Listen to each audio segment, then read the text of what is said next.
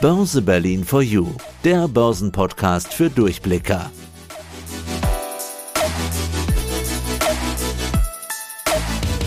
Ja, hallo, danke für die Einladung. Ich bin Lisa, einunddreißig Jahre alt und bin jetzt seit zwanzig zwanzig aktiv als Finanzbloggerin. Also ich berichte da rund um die Themen Börse und Finanzen und möchte Menschen motivieren, sich damit zu beschäftigen. Und das ist ja wunderbar, dass wir uns da treffen, weil uns hören ja die Menschen zu, die motiviert werden wollen, die viele Fragen haben. Und ich bin Andi Groß und versuche so diese Fragen, die gestellt worden sind, die gestellt werden, auch an dich dann weiterzugeben. einunddreißig Jahre, du hast dich vorgestellt, du hast ein Depot aufgebaut. Und dann sagen wir auch gleich, wohin die Richtung geht mit diesem Podcast. Ein Depot, das monatlich fünfhundert Euro an Dividenden abwirft. Das sind so die aktuellen Zahlen aus dem Jahr zweitausendzweiundzwanzig. Dein Geheimnis dabei, es gibt gar keins. Du kommunizierst sehr offen deine Storys, deine Investments, deine Erfolge, deine Misserfolge, deine Coups, deine Fehler. Alles nachzulesen auf aktiengram punkt de. Bist du eigentlich damit das, was man als Finfluencerin bezeichnet? Magst du diesen Begriff? Prägst du ihn vielleicht? Ich mag den Begriff ehrlich gesagt nicht so gerne, weil ich mich jetzt nicht sehe als klassischen Influencer, sage ich mal. Ich mag lieber Finanzblogger als Begriff, aber ja, ich glaube, die, die Mehrheit der Menschen wird wissen, was damit gemeint ist. Also wird es wahrscheinlich auch ganz zu mir zutreffen, ja. Wir stellen diese Frage natürlich äh, relativ häufig, wenn das dann irgendwo auftaucht. Und keiner will Finfluencer oder Finfluencerin sein. Wenn ich dich so beschreibe, nach dem, was ich erfahren, was ich gelesen habe, jung, I T-Spezialistin, börsenaffin, erfolgreich und weiblich. Ich habe das jetzt deswegen betont, weil sich meine Frage anschließt, was für Vorurteile, denen du dich ausgesetzt siehst, äh, nerven dich am meisten? Ich sag mal so, ich bin da, glaube ich, relativ abgehärtet, auch durch meinen Beruf, weil ich als Fachinformatikerin eh ja oft so das einzige Mädchen auch schon in der Berufsschule war so oder ja auch die einzige Frau dann später im Unternehmen, sodass ich da, glaube ich, gar nicht so drauf reagiere oder gar nicht so empfindlich bin für sowas. Aber ich glaube, generell ist schon so oft noch Klischeedenken ja gegeben, dass man als Frau von solchen Themen vielleicht keine Ahnung hat, aber das ist auch bei der I T-Ecke genau das Gleiche. Also das wäre dann wahrscheinlich das Eheste, so keine Ahnung von Finanzen und Mathe sowieso nicht und Informatik dann schon gar nicht, aber das trifft mich nicht wirklich, aber das sind, glaube ich, die Klassiker, ja. Ja klar, trifft dich nicht wirklich, sagst du so. Ich meine, natürlich schon, wenn man es dann vielleicht zum hundertsten Mal hört, dieses Unterschwellige kann ich mir schon vorstellen, dass man sagt, komm, Alter, halt jetzt mal die, die Klappe oder so und dann, dann ziehst du so ordentlich vom Leder und du hast ja richtig was vorzuweisen, wir werden gleich darüber sprechen. Und ist dann auch so ein Stückchen Genugtuung, dass du dann deinem Gegenüber dann sagen kannst, also pass mal auf, ich weiß, wo der Hammer hängt. Das eigentlich auch nicht wirklich. Also ich bin da, glaube ich, ganz gut aufgestellt, weil ich im Prinzip immer nur mich mit mir selbst vergleiche und jetzt auch nicht, ich muss niemanden überzeugen von irgendwas. Also ich teile da einfach auch meinen Weg, auch jetzt was das Investieren angeht oder auch beruflich. Ich mache da einfach, wo ich dann Lust oder Interesse dran habe. Mein Antrieb ist nicht, dass ich etwas mache, nur um anderen irgendwas zu beweisen oder sowas. Also das, da sehe ich mich nicht, nee.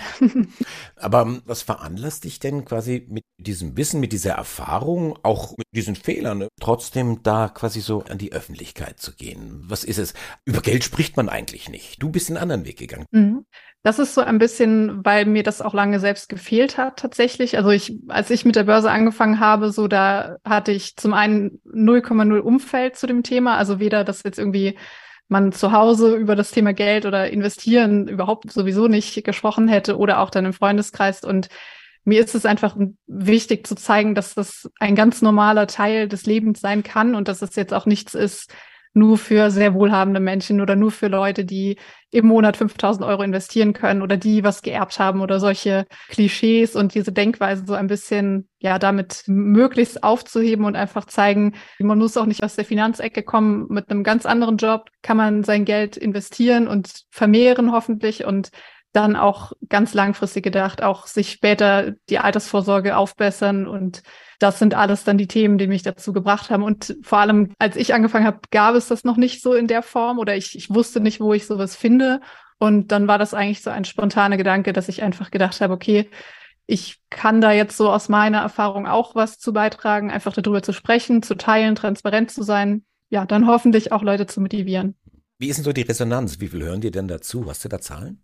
Oh, ganz schwer zu sagen. Also ich mache jetzt mittlerweile verschiedene Formate. Also sowohl Instagram-Kanal ist so das Größte. Das sind um die achtzigtausend Abonnenten, also Boah. Follower aktuell. Das ist schon enorm viel. Also auch viel mehr, als ich jemals gedacht hätte, die da zusammentreffen. So, das hat auch viel mit diesem, ich sag mal, Corona-Crash zu tun, wo auf einmal viele neue Leute auch an die Börse gekommen sind.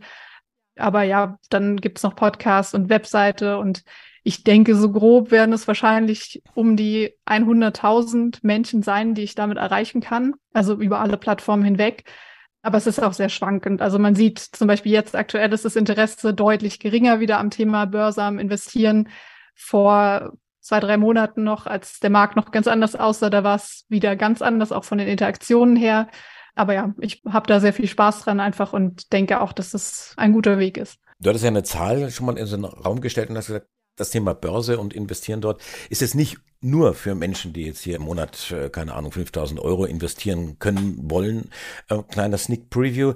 Du hast ja wesentlich kleiner angefangen. Nenn mal da eine Zahl aus deiner Anfangszeit. fünfundzwanzig Euro Sparplan habe ich angefangen damals. Also ich hatte dann das große, große Glück, dass ich meine Ausbildung gemacht habe in einem börsennotierten Unternehmen. Und da bin ich dann an das Thema Börse herangekommen sozusagen, weil es da Mitarbeiteraktien gab. Und da habe ich dann einfach gedacht, okay, das ist ein gutes Angebot, ich mache da mit. Und das war der Grund, okay, Depot eröffnet und dann einfach monatlich einen Sparplan gestartet, auch tatsächlich mit fünfundzwanzig Euro, weil ja Azubi-Gehalt damals und in einer W G habe ich gewohnt.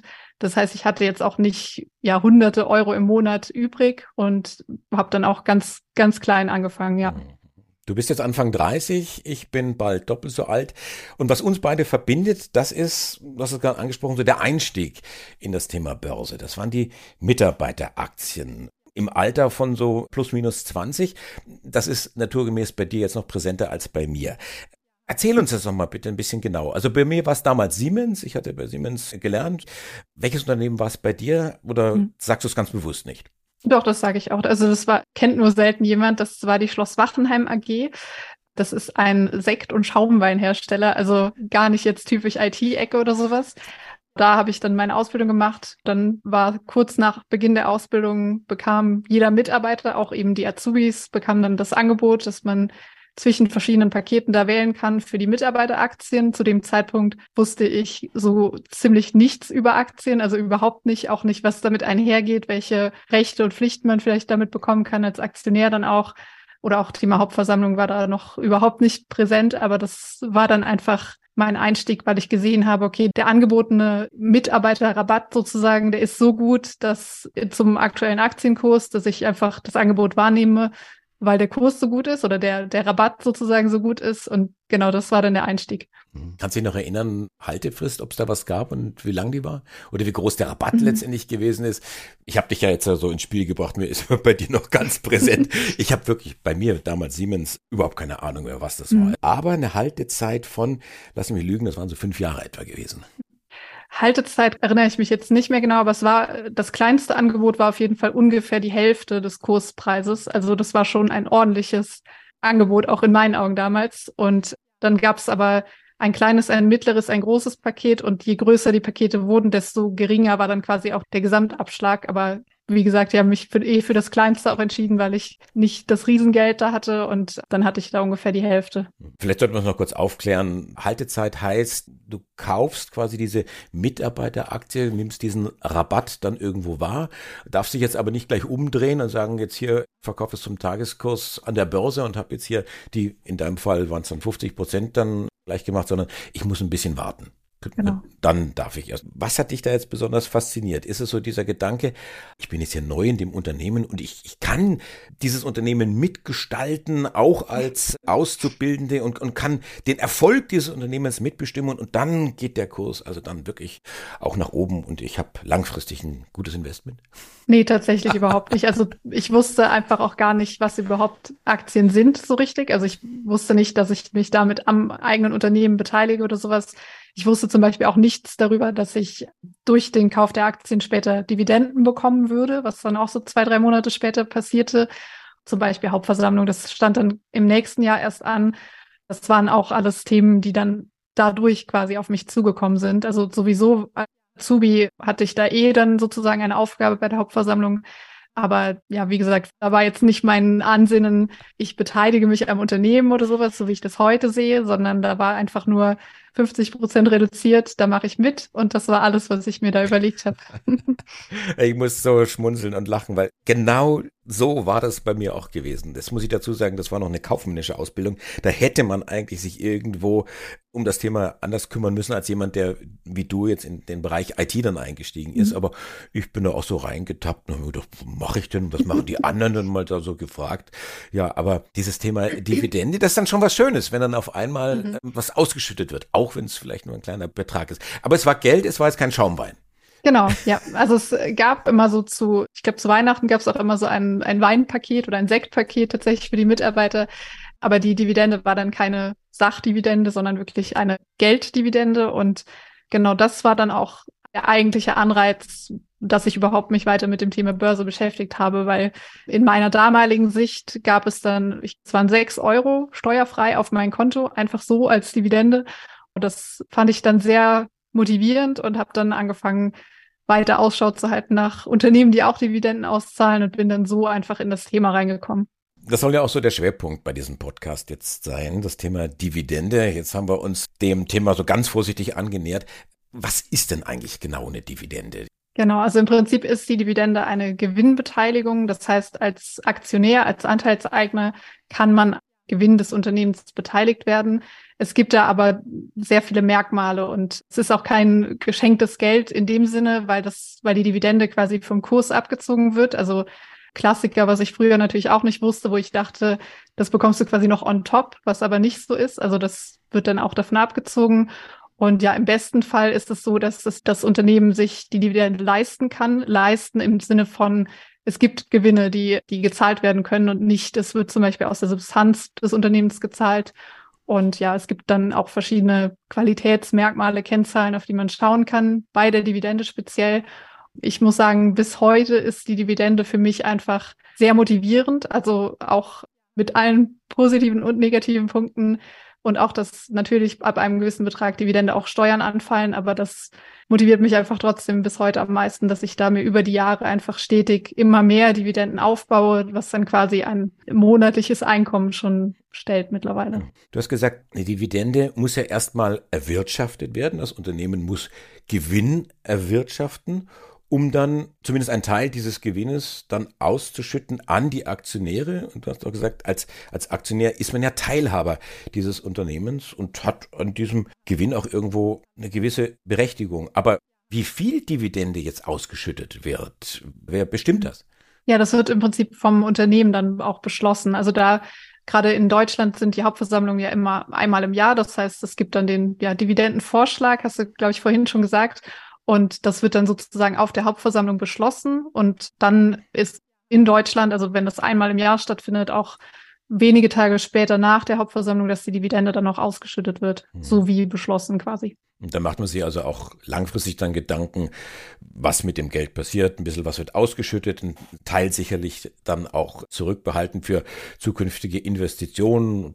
Da kann man sich ja dann am Markt Gedanken machen, ist es jetzt einfacher, aus dem Gewinn die Investition zu bezahlen oder jetzt hier zu gehen und zur Bank zu gehen, sich das Geld dort zu leihen oder Kapitalerhöhung dann zu machen. Und eine andere Sache ist ja auch, das ging mir ähnlich, dass der Dividendenbetrag vom Kurs abgezogen wird. Das ist ja auch so eine Besonderheit. Und dann taucht so ein Begriff auf, Ex-Dividende. Also die einen haben, machen ein langes Gesicht, weil der Kurs auf einmal am Boden ist und die anderen sagen, oh ja, ich gucke auf mein Depot, da sind ja auf einmal hundert Euro mehr.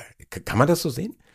Ja, im Prinzip schon. Also der Aktienkurs quasi vor Auszahlung der Dividende um die Höhe der Dividende höher und nach der Dividendenausschüttung fehlt die Dividende dann quasi im Kurs, weil es ja eben nicht ein irgendwie geschenktes Geld oder gedrucktes Geld ist, sondern aus dem Unternehmen fließt. Das heißt, es wird dann vom Kurs abgezogen. Jetzt hast du aber gesagt, und ich kann das nachvollziehen, weil es mir ähnlich geht, es ist natürlich eine schöne Sache, wenn man dieses Geld ausbezahlt bekommt. Dann geht man vielleicht auch her und setzt diesen Dividendenbetrag ins Verhältnis zu dem, was die Aktie gerade kostet, also was der aktuelle Kurs ist. Und dann kommt man auf eine ganz interessante Rendite, also mit diesem Verhältnis. Dann sagt man, oh, jetzt habe ich hier eine Dividendenrendite meinetwegen von sieben, acht, neun, zehn Prozent. Ist das jetzt was Gutes oder was Schlechtes, so eine hohe Dividendenrendite? Ja, also ich persönlich bin jetzt mittlerweile auch aus meiner bisherigen Erfahrung bei höheren Dividendenrenditen, also so sechs, sieben Prozent schon eher mal skeptisch. Also es kommt dann wirklich drauf an, ist es wirklich eine nachhaltige Dividende oder ist die Rendite vielleicht gerade nur so hoch, also optisch so hoch, weil der Aktienkurs gefallen ist. Also das steht ja dann quasi immer im Verhältnis zueinander. Also die Dividendenrendite als, ja, als Quotient aus der letzten jährlichen Dividende. Und das bedeutet, wenn der Aktienkurs einfach stark gefallen ist, dann scheint die Dividende sehr hoch, aber im Prinzip ist es keine wirkliche Aussagekraft. Also und oft eher auch ein Warnsignal, wenn sie dann eben exorbitant hoch scheint. Also das ist jetzt nicht so, dass man das einzige Kriterium hohe Dividendenrendite anlegen sollte, weil dann eben oft auch eher so der Fall ist, dass es dem Unternehmen vielleicht gar nicht so gut geht oder die Dividende vielleicht auch noch letztmalig gezahlt wird und dann möglicherweise auch mal ausfallen kann. Also so eine Art optische Täuschung, der man da unterliegen kann unter Umständen. So kann man es nennen, ja.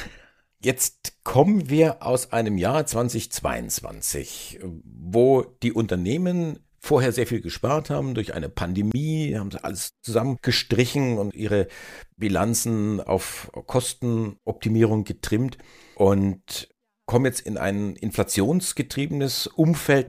Worauf ich hinaus will, wir sehen bei vielen Unternehmen nicht nur hohe Gewinne, sondern teilweise auch Rekordgewinne. Teilweise müsste man dann auch Rekorddividenden sehen.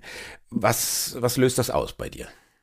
Naja, ich freue mich natürlich schon darüber, aber ich bin da, glaube ich, auch etwas, ich sag mal, konservativ eingestellt. Also ich finde es jetzt auch nicht schlecht, wenn das Unternehmen eher sagt, im Vorjahr ging es uns nicht gut, wir zahlen jetzt vielleicht nicht alles aus wie bisher, sondern wir bilden auch nochmal Rücklagen. Also es kommt dann wirklich darauf an, wie das Unternehmen dasteht, ob es sich wirklich das dann leisten kann. Und wenn es aber Sinn macht, auch Teile des Gewinns zu reinvestieren, statt auszuschütten, dann finde ich das jetzt auch nicht schlecht. Also ich habe jetzt auch nicht so den Ansatz, dass ich zum Beispiel nur in Unternehmen investiere, die Dividenden ausschütten, sondern durchaus auch welche, die vielleicht ganz kleine Dividenden erst ausschütten oder auch noch keine ausschütten und vielleicht zukünftig mal. Also das ist dann wirklich sehr, ja, abhängig vom Unternehmen selbst, würde ich sagen, dass man da jetzt nicht pauschal sagen kann, das ist gut oder das ist schlecht. Aber an sich natürlich, wenn die Dividenden zum Vorjahr steigen, ist es generell ja was Gutes auf jeden Fall. Wie sieht denn das jetzt in deinem Depot aus? Ich hatte nachgeschaut, zweitausendzweiundzwanzig waren es über, etwas über sechstausend Euro an Dividenden, die du da eingenommen hast. Hast du mal eine Rechnung aufgemacht, was das ungefähr für eine Rendite ist? Da sind wir schon wieder bei der Dividendenrendite, ja. Kommt auf Brutto und Netto an nochmal. Also ich, ich gebe die normalerweise dann in Brutto an, einfach damit es vergleichbar ist in meinen Augen, weil der Steuerfreibetrag ja dann wieder für jeden individuell ist. Manche sind auch irgendwie gemeinschaftlich veranlagt, dann ist der doppelt so hoch quasi. Also in meinem Fall es sind, glaube ich, so sechs oder sieben Prozent auf das Depot gesehen, also nur auf die ausschüttenden Aktien gesehen. Also das motiviert mich dann selbst auch, das zu sehen, wenn ich, ich habe zum Beispiel auch eine Historie, also früher noch mit Excel, heute mit einem Tool, wo ich das abbilde, wo ich sehe, wie hat sich das über die Zeit verändert, auch die Dividendenentwicklung zum investierten Kapital. Und das ist dann, sage ich mal, Tendenz steigend oder wird immer besser sozusagen. Das heißt, ich bekomme immer mehr Dividenden auf mein investiertes Kapital prozentual gesehen und genau da ist der Trend mein Freund aktuell, ja. Und auf der anderen Seite kann man dann auch relativ einfach so die Größe deines Portfolios dann berechnen, muss ich sagen, innerhalb von zehn Jahren sich da so einen kleinen sechsstelligen Betrag zur Seite zu legen. Respekt, Respekt. Die Frage ist natürlich, wie machst du das und was ist deine Botschaft an die jungen Anleger? Da werden wir gleich drüber sprechen. Zunächst aber schauen wir dein Depot etwas genauer an. Und da sehe ich eine relativ große Position von etwa zehn Prozent. Es ist ein E T F, der sich ausschließlich mit dem Thema Dividenden auseinandersetzt. Erzähl uns etwas über diese Wunderwaffe. Ja, im Prinzip ist ja vielleicht bekannt, dass so das Investieren in E T Fs im Prinzip viele Vorteile bringt. Zum einen, dass du eben nicht auf einzelne Aktientitel eine Auswahl treffen musst und dich auch weniger mit einzelnen Unternehmen auseinandersetzen musst und alles rund um das Thema E T F. Und dieser angesprochene E T F ist dann eben im Prinzip ein ein weltweit aufgestellter E T F, der aber den Fokus auf Dividendenaktien oder auf Ausschüttungen legt, sodass ja trotzdem eine sehr breite Streuung gegeben ist mit, ich glaube, ungefähr eintausendsechshundert Aktien, die da enthalten sind, aber eben mit Fokus Dividendenaktien. Und das ja ist für mich einfach ein reizvolles Produkt aus den Gründen, dass es eben sehr breit diversifiziert ist, dass man die ganzen Vorteile da mitnehmen kann, die ein E T F bietet, auch günstige Kostenquote, also jährliche Kosten sind da nicht besonders hoch und eben eine gute Ausschüttungsrendite jährlich gesehen. Also ich glaube immer so um die zwischen zwei Komma acht und drei Komma fünf Prozent, so war das, glaube ich, die letzten Jahre ungefähr plus minus. Und genau das ist dann so ein Teil des Geldes, der quasi risikoärmer angelegt ist als jetzt in einzelnen Aktien sozusagen. Und du drehst das ganze Rad ja noch ein Stückchen weiter. Ich finde mhm. bei dir auf der Seite bei Aktiengram auch den Hinweis, spende deine Dividende. Das ist etwas, wo ihr Blogger euch zusammengetan habt mit dieser mhm. Idee. Wie groß ist der Teil? Wer macht da mit? Wer kriegt das Geld?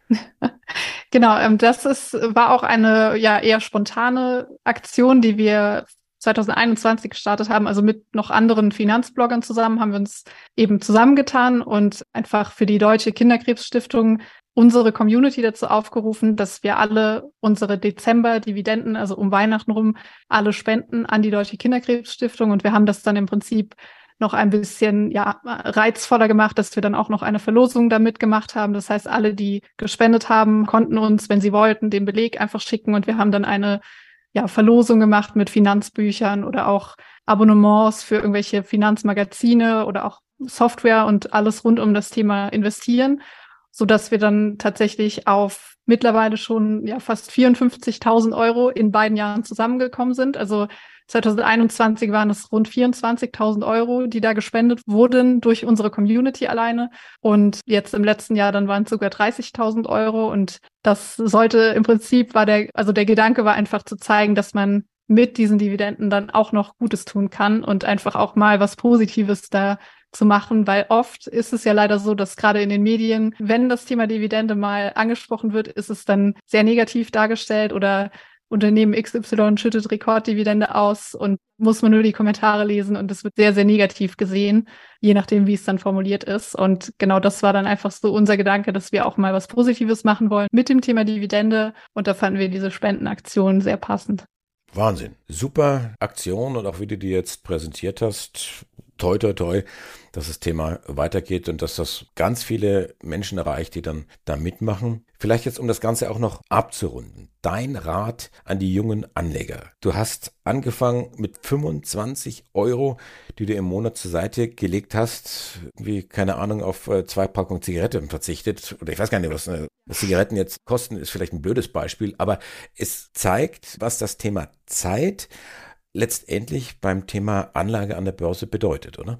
Ja, definitiv. Man hört das zwar immer hundertfach und verdreht schon die Augen, wenn man es nochmal hört, aber es ist einfach so, dass je früher du anfängst, desto besser und dass auch eben kleine Beträge da schon einen Wert haben, definitiv. Also jeder Euro, der investiert ist, auch wenn es erstmal nur zehn Euro sind, monatlich und einfach dann über die Zeit steigern. Und ich glaube, irgendwann kommt auch so dieser Switch, dass man dann auch versteht, was man da tut, also dass man quasi in seine eigene Zukunft ja investiert und in seinen späteren Vermögensaufbau, in seinen Wohlstand vielleicht irgendwann. Und das ist, glaube ich, einfach der der beste Tipp weiterhin, dass man so früh wie möglich anfängt und sich auch selber da einfach, ja, sich selbst zuerst bezahlt und da auch darauf achtet, dass man das nie vernachlässigt. Und das ist, glaube ich, der gute oder der beste Weg auf jeden Fall. Lisa, wer uns jetzt zuhört und sagt, Mensch, diese Frau, diesen Menschen möchte ich treffen, möchte ich kennenlernen. Wo kann man dich demnächst treffen? Ja, treffen persönlich auf jeden Fall jetzt demnächst bei der Invest-Messe in Stuttgart. Also die ist vom siebzehnten bis zum achtzehnten März auf dem Messegelände Stuttgart. Und da werde ich auch vor Ort sein. Also in der Blogger-Lounge bin ich da. Und ansonsten überall im Internet unter Aktiengram. Also die Ableitung ist quasi gewesen damals Instagram, weil ich bei Instagram gestartet habe. Und was mit Aktien bei Instagram ist Aktiengram. Und äh, genau, das muss man nur googeln, dann findet man alles. hunderttausend Menschen erreichst du plus minus. Ich hoffe jetzt, die kommen nicht alle nach Stuttgart auf die Invest, sonst haben wir da ein Platzproblem. Verstehen könnte ich es, nachvollziehen könnte ich es. Ich sage Dankeschön an unseren heutigen Gesprächsgast Lisa von Aktiengram. Sie hört ungern den Begriff Finfluencerin. Sie ist Bloggerin, Finanzbloggerin und das vom Scheitel bis zur Sohle, hat angefangen im jungen Alter von neunzehn Jahren und in den jetzt elf, zwölf Jahren hat sie schon ein ordentliches Vermögen aufgebaut und ein Bestandteil dieser Faszination Börse ist das Thema Dividenden. Lisa, vielen Dank für dieses Interview, alles Gute und wir sehen uns hoffentlich in Stuttgart auf der Invest. Genau, danke für die Einladung. Börse Berlin for You.